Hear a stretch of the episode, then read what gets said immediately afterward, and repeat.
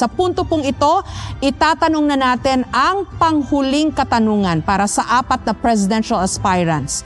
Isang parehong tanong na kanilang sasagutin sa loob ng 45 seconds.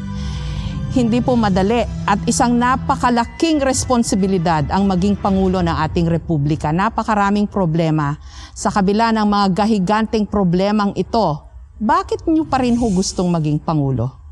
Ako sa akin, Jessica, yung ability, uh, sa akin kasi yung solusyon ng lahat na problema ng ating bansa, hindi siya nakasalalay sa isang tao.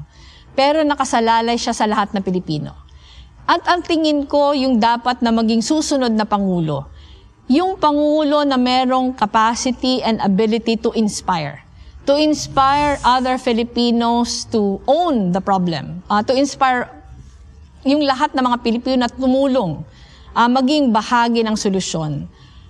As Vice President, ito yung akin na-achieve. Uh, as Vice President, yung na-achieve ko, I was able to inspire so many para mag-collaborate. Kaya marami kami nagagawa sa Office of the Vice President because we have inspired confidence and people have been inspired to do their share to contribute to nation building.